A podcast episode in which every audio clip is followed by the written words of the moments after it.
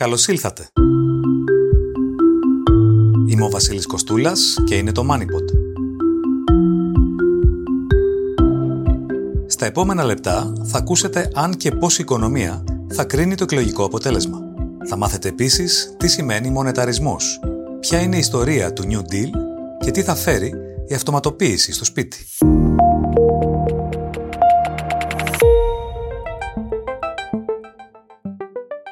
Ψηφίσει με την τσέπη η κοινή γνώμη. Πόσο αισιόδοξος είναι ο Έλληνας για την προοπτική του και ποιος τον πείθει ότι μπορεί να διαχειριστεί καλύτερα την οικονομία; Το MoneyPod φιλοξενεί τον Γενικό Διευθυντή της εταιρείας δημοσκοπήσεων Pulse, Γιώργο Αράπογλου. Χαίρετε κύριε Αράπογλου. Καλησπέρα, καλησπέρα κύριε Κοστούλα. Τι δείχνουν οι έρευνες, Είναι το κριτήριο της οικονομίας το καθαριστικό σε αυτές τις εκλογές; Νομίζω ότι είναι ένα από τα σημαντικότερα κριτήρια η οικονομία με όλες τις μορφές και τις πλευρές που μας αφορά και μας ε, επηρεάζουν. Είναι σίγουρα στην πρώτη θέση.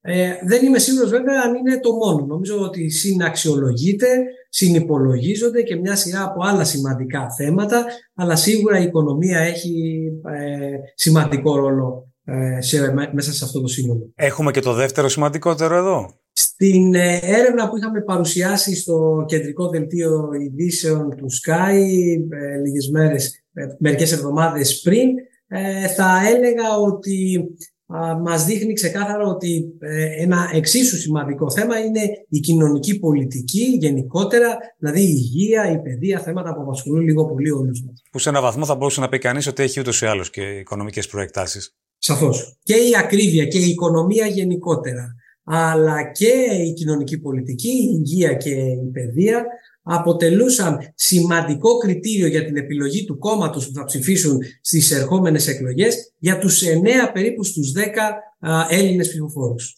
Το οποίο ακούγεται συντριπτικό. Και νομίζω ότι είναι.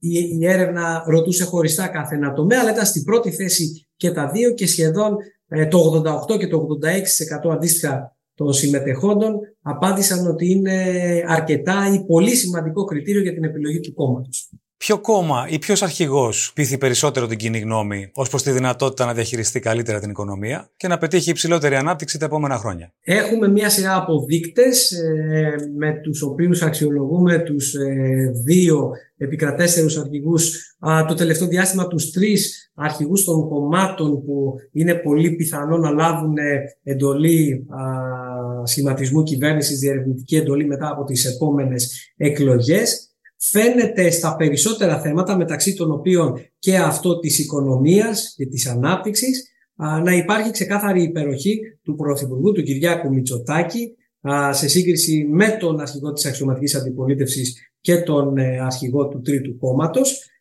η οποία είναι υψηλότερη από το ποσοστό ε, που συγκεντρώνει το κόμμα του στην πρόθεση ψήφου και που είναι ακόμα μεγαλύτερη σε κάποιους ε, πολιτικούς χώρους, όπως ας πούμε στον χώρο των ε, κεντρών, στο μεσαίο χώρο. Περισσότερο πείθει ο Μητσοτάκης παρά η Νέα Δημοκρατία για την ε, διαχείριση της οικονομίας. Θα έλεγα ότι η απήχηση του Πρωθυπουργού φαίνεται να ξεπερνά τα υψηλά βέβαια όρια του κόμματος που αποτυπώνει το κόμμα του στην ε, πρόθεση ψήφου. Και είναι μεγάλη διαφορά στο κομμάτι αυτό από τον ΣΥΡΙΖΑ και τον Αλέξη Τσίπρα; Είναι σημαντικά μεγάλη, είναι στατιστικά σημαντική. Α, νομίζω ότι είναι μονοψήφια ίδια. Είναι περίπου ε, στα όρια του 10% η διαφορά μεταξύ των δύο αρχηγών. Όταν διερευνείτε την ψυχολογία της κοινής νόμης, εμφανίζονται οι εκλογείς περισσότερο αισιόδοξοι ή περισσότερο απεσιόδοξοι για τα οικονομικά τους τα επόμενα χρόνια; Είναι ένα ερώτημα που συνηθίζουμε να το παρακολουθούμε κατά καιρούς. Ε,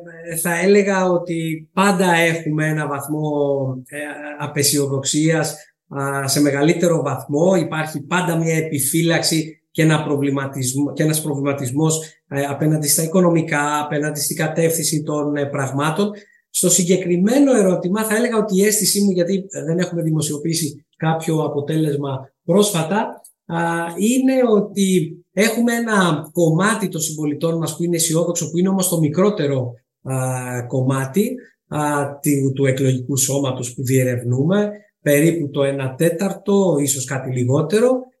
Το, το μεγαλύτερο ποσοστό, η επικρατούσα τιμή είναι αυτοί που αντιμετωπίζουν το μέλλον λίγο πολύ πάνω κάτω ως ε, κάτι αντίστοιχο με αυτό που ήδη έχουν, δηλαδή στο ερώτημα αισιόδοξα, απεσιόδοξα ή μία από τα ίδια επιλέγουν την απάντηση τα ίδια. Αυτό είναι το μεγαλύτερο κομμάτι, η επικρατούσα τιμή και λίγο χαμηλότερο, υψηλότερο όμως από τους αισιόδοξους, ε, χαμηλότερο όμως από αυτούς που αναμένουν μια αντίστοιχη ίδια κατάσταση, είναι αυτοί που εμφανίζονται απεσιόδοξοι. Ενδιαφέρον. Μάλλον παλέψιμα, αν μου επιτρέπετε ο όρος, είναι η λέξη που περιγράφει την κατάσταση. Αν κανείς αθροίσει τους αισιόδοξους βέβαια με αυτούς που δεν βλέπουν διαφορά, είναι, κατα...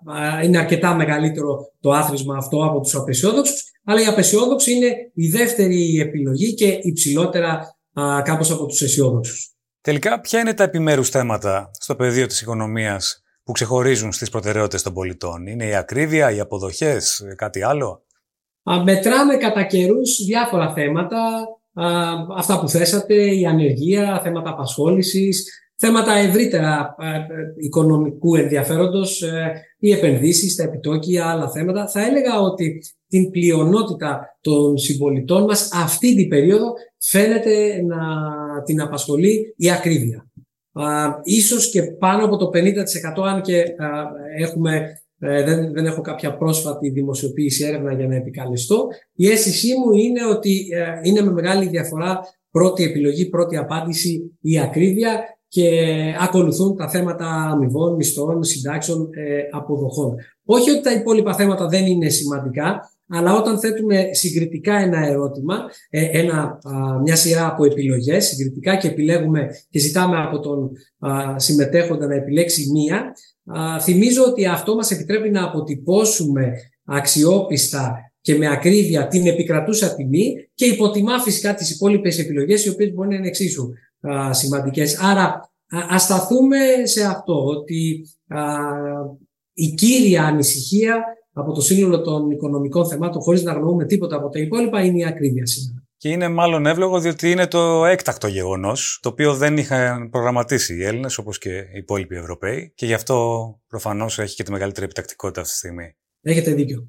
Πότε ήταν η καλύτερη στιγμή για την ε, απερχόμενη κυβέρνηση, Θα είχε δηλαδή καλύτερη απήχηση αν γίνονταν οι εκλογές σε άλλον χρόνο, είτε για οικονομικούς είτε για άλλους λόγους; Το, το σύνηθες είναι μια κυβέρνηση με το που εκλέγεται, ειδικά για πρώτη φορά, μια κυβέρνηση που εκλέγεται για πρώτη φορά, να, να, να, να περνάει μια περίοδο, ένα, δεν είναι μήνας, είναι ίσως και περισσότερο διάστημα. Κάποιες φορές μπορεί να είναι και λιγότερο, βέβαια, ανάλογα με τις συνθήκες και τις περιστάσεις. Ε, μια περίοδο λοιπόν μέλητος, όπου τότε φαίνεται να καταγράφει τα υψηλότερα ποσοστά, υπάρχει ο μεγαλύτερος ενθουσιασμός, είναι το ξεκίνημα της θητείας της και μετά από εκεί και μετά ακολουθεί μια πορεία ε, αργής διολίστηση, η οποία βέβαια με αυξομοιώσεις. Κάποιες στιγμές φαίνεται να υπάρχουν ε, ε βελτιώσεις, αυξήσεις, κάποιες στιγμές να υπάρχουν ε, απώλειες και επιδείνωση του ποσοτού της και με αυτή την πορεία να πορεύεται προς τις επόμενες εκλογές, όπου συνήθως καταγράφει χαμηλότερα ποσοστά από το ξεκίνημά της. Αυτό είναι το σύνηθες. Στη σημερινή κυβέρνηση είχαμε μια λίγο διαφορετική εικόνα. Είχαμε στην αρχή αυτή την αναμενόμενη εικόνα, ε, αλλά η περίοδος της πανδημίας και η σωστή κατά την κρίση του εκλογικού σώματος αντιμετώπιση της, στην αρχή τουλάχιστον από την κυβέρνηση φαίνεται να της έδωσε μια σημαντική όθηση σε συνδυασμό βέβαια θυμίζω τότε με την περίοδο της ανησυχίας, του φόβου που πάντα συνήθως μάλλον, όχι πάντα συνήθως συσπηρώνει την κοινωνία γύρω από την ε, κυβέρνησή της, ε, της προσέφερε μια ε, πολύ σημαντική βελτίωση σε ποσοστά που ξεπερνούσαν, αναφέρομαι στην πρόθεση ψήφου, και το εκλογικό της ποσοστό. Δηλαδή ποσοστά στα επίπεδα του 40 και πάνω. Με το πέρασμα της πανδημίας, φτάνοντας πιο κοντά, είχαμε πάλι αυτή τη φυσιολογική πορεία με απώλειες για την κυβέρνηση, η οποία πάλι διακοπτόταν από κάποιες αυξομοιώσεις. Υπήρξαν κάποιες στιγμές που το ποσοστό της κατέγραψε ενίσχυση, ε, στιγμές όπου υπήρχαν γεγονότα ή αποτελέσματα ή ενέργειες που αξιολογούνταν θετικά από την κοινωνία, είτε με τη, όσον αφορά την οικονομία, όσον αφορά την εξωτερική πολιτική, το μεταναστευτικό, όποιο θέμα ή το εκλογικό σώμα αξιολογούσε ε, θετικά για την κυβέρνηση, φαίνεται να ενίσχυαν το ποσοστό της πρόθεσης ε, ψήφου της και βέβαια και στιγμές ε, απολειών όταν υπήρχαν θέματα τα οποία ε, δεν τη βοηθούσαν. Σημαντικό και πρόσφατο παράδειγμα, χαρακτηριστικό παράδειγμα είναι το τραγικό δυστύχημα στα Τέμπη. από το οποίο όμως φαίνεται το τελευταίο διάστημα η κυβέρνηση να επανακάμπτει και ένα σημαντικό μέρος των απολειών της να επιστρέφει στο κυβερνόν κόμμα. Στις στιγμές που η κυβέρνηση ανακοίνωνε παροχές, τσιμπούσες στι δημοσκοπήσεις, έχουμε τέτοιο στοιχείο; Η εκτίμηση. Θα τοποθετούσα τις παροχέ. Αν και οι έρευνε μας είναι μηνιαίες, άρα αξιολογείται το σύνολο του μήνα, του διαστήματος του χρονικού που μεσολάβησε από την προηγούμενη φορά και όλα όσα έγιναν πρέπει να αποδώσουν το καλό ή το κακό αποτέλεσμα της κάθε δημοσκόπησης. Θα, ε, θα έβαζα τις ε, παροχές μαζί με τις θετικές ε, στιγμές για την κυβέρνηση, με γεγονότα, με επιλογές, με αποφάσεις, με ενέργειες που ενίσχυαν το ποσοστό της στην πρόθεση ψήφου. Να κλείσουμε με τη μεγάλη εικόνα. Πώς έχουν τα πράγματα λοιπόν στην πρόθεση ψήφου και κατά επέκταση ποιο είναι το βασικό σενάριο για το σχηματισμό κυβέρνησης. Διότι πέρα από τα υπόλοιπα υπάρχουν και επενδυτές οι οποίοι το τελευταίο διάστημα έχουν αφήσει τα μολύγια κάτω, έως ότου ξεκαθαρίσει το τοπίο της επόμενης τετραετίας. Το αντιλαμβάνουμε και γι' αυτό είναι α, σημαντική στιγμή οι, οι εκλογές, όχι μόνο για την ε, δημοκρατία μας, αλλά και για το τέλος μιας εκκρεμότητας που θα επιτρέψει να περάσουμε στην επόμενη μέρα.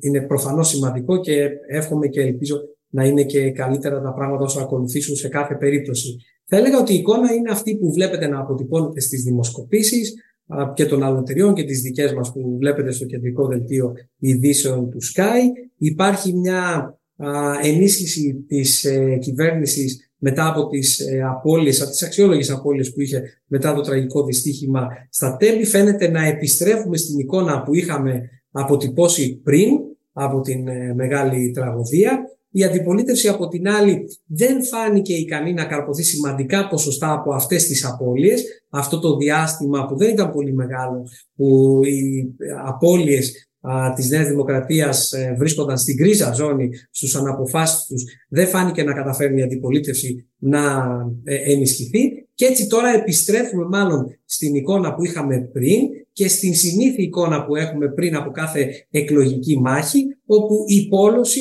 αναμένω και το πλησίασμα, η προσέγγιση της ημέρας των εκλογών να βοηθήσει και να ενισχύει κυρίως τα μεγαλύτερα, τα δύο μεγαλύτερα κόμματα. Είναι αυτό που περιγράφεται σκηνικό εφικτής αυτοδυναμίας στις δεύτερες εκλογές; Θα έλεγα ότι σε καμία περίπτωση δεν μπορεί να αποκλειστεί η δυνατότητα αυτοδυναμίας σε ενδεχόμενες δεύτερες εκλογές με τον νόμο της ενισχυμένης αναλογή και τον πόνους που προσφέρει στο πρώτο κόμμα. Αν αυτή η πορεία που αποτυπώνουν οι τελευταίες δημοσκοπήσεις ε, συνεχιστεί, διατηρηθεί, ενισχυθεί και επιβεβαιωθεί ε, την ημέρα της κάλπης, ναι, θεωρώ ότι είναι ένα από τα πιθανά σενάρια. Κύριε Ράπογλου, ευχαριστώ πολύ. Σας ευχαριστώ και εγώ. Ιστορία Μετά το κράχ του Αμερικανικού χρηματιστηρίου το 1929, ακολούθησε μια μαύρη περίοδος στις Ηνωμένες Πολιτείες. Εταιρείες και τράπεζες σε όλη την Αμερικανική επικράτεια άρχισαν να πτωχεύουν και το ποσοστό ανεργίας εκτοξεύτηκε στα ύψη. Τουλάχιστον το 1 τέταρτο του εργατικού δυναμικού έμεινε χωρίς δουλειά. Μέσα σε αυτές τις συνθήκες, το 1933, ο νεοεκλεγής Franklin Roosevelt εισήγαγε το περιβόητο New Deal ήταν ένα πακέτο προγραμμάτων με τη χρηματοδότηση της κυβέρνησης που στόχευαν στη μείωση της ανεργίας, τη στήριξη των αγροτών και την ενίσχυση της επιχειρηματικής δραστηριότητας. Το New Deal επιχείρησε συγχρόνως να θεσπίσει κατώτατους μισθούς, να ρυθμίσει τις συνθήκες εργασίας, να προωθήσει εργατικά συνδικάτα και να ενισχύσει τη συνταξιοδοτική ασφάλεια. Εκ των πραγμάτων, καθιστούσε πιο σημαντικό τον ρόλο της κυβέρνησης στην καθοδήγηση της οικονομίας. Ήταν τόσο εκτεταμένη η παρέμβαση που προκάλεσε και αντιπαραθέσεις στην Αμερικανική κοινωνία. Μάλιστα, πολλές από τις προβλέψεις κηρύχθηκαν αντισυνταγματικές από την Αμερικανική δικαιοσύνη. Το New Deal έφερε θετικά αποτελέσματα σε τομείς όπως η απασχόληση. Οδήγησε εξάλλου στην ανάκτηση της εμπιστοσύνης στο τραπεζικό σύστημα, με μέτρα όπως η ασφάλιση των καταθέσεων. Ωστόσο, η ουσιαστική ανάκαμψη της Αμερικανικής οικονομίας αποδίδεται κυρίως στον Δεύτερο Παγκόσμιο Πόλεμο, καθώς η άνευ προηγουμένου ζήτηση για πλοία, όπλα και αεροσκάφη, εκ του αποτελέσματος πρόσφεραν ασύλληπτη όθηση στην παραγωγή και την απασχόληση στις Ηνωμένες Πολιτείες. Τι είναι ο μονεταρισμός; Πρόκειται για τη μακροοικονομική θεωρία που υποδηλώνει ότι η συνολική ποσότητα του χρήματος σε μια οικονομία είναι ο καθοριστικός παράγοντας για την ανάπτυξη. Σύμφωνα με την ίδια προσέγγιση, οι κυβερνήσεις οφείλουν να διασφαλίζουν την οικονομική σταθερότητα, ελέγχοντας την προσφορά του χρήματος. Βασικός εκφραστής του μονεταρισμού ήταν ο Μίλτον Φρίντμαν, ο οποίος θεωρούσε ότι η προσφορά του χρήματος θα πρέπει να διατηρείται σταθερή και να επεκτείνεται μόνο ελαφρά σε τήσια βάση, τόσο ώστε να επιτρέπει τη φυσική ανάπτυξη της οικονομίας.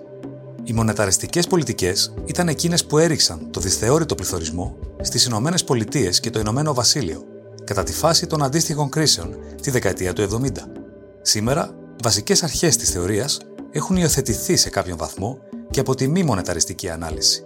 Ωστόσο, παραμένει η φύση της αντιπαράθεσης ανάμεσα στους μονεταριστές και τους κενσιανιστές για τον χώρο που θα πρέπει να καταλαμβάνει η νομισματική και η δημοσιονομική πολιτική αντίστοιχα κατά τη διαχείριση μιας κρίσης. Το ήξερες; Μέχρι το 2035, ρομπότ θα μπορούν να διεκπεραιώνουν το 40% των οικιακών εργασιών και το 30% των εργασιών φροντίδας. Το έβριμα προκύπτει από πανεπιστημιακή έρευνα μεταξύ Βρετανίας και Ιαπωνίας σε 65 ειδικούς τεχνητής νοημοσύνης για τις οικιακές δουλειές που μπορούν να αυτοματοποιηθούν. Μια οικογένεια θα αφιερώνει έτσι 60% λιγότερο χρόνο στα ψώνια από το σούπερ μάρκετ και 46% λιγότερες ώρες για μαγείρεμα και καθάρισμα. Ένα μόνο παράδειγμα είναι οι ηλεκτρικές κούπες ρομπότ, που ήδη συναντά κανείς σε σπίτια που τις διαθέτουν. Εκ του αποτελέσματος, η αυτοματοποίηση στο σπίτι αφορά περισσότερο τις γυναίκες ανά τον κόσμο, καθώς υπολογίζεται ότι απασχολούνται τουλάχιστον 4 ώρες την ημέρα σε οικιακές δουλειές, το διπλάσιο από τον χρόνο που αφιερώνουν οι άνδρες. Σημειωτέων, η Ελλάδα κατέχει από τα χαμηλότερα ποσοστά συμμετοχής των ανδρών στις οικιακές δουλειές, μόλις 15% έναντι 85% των γυναικών.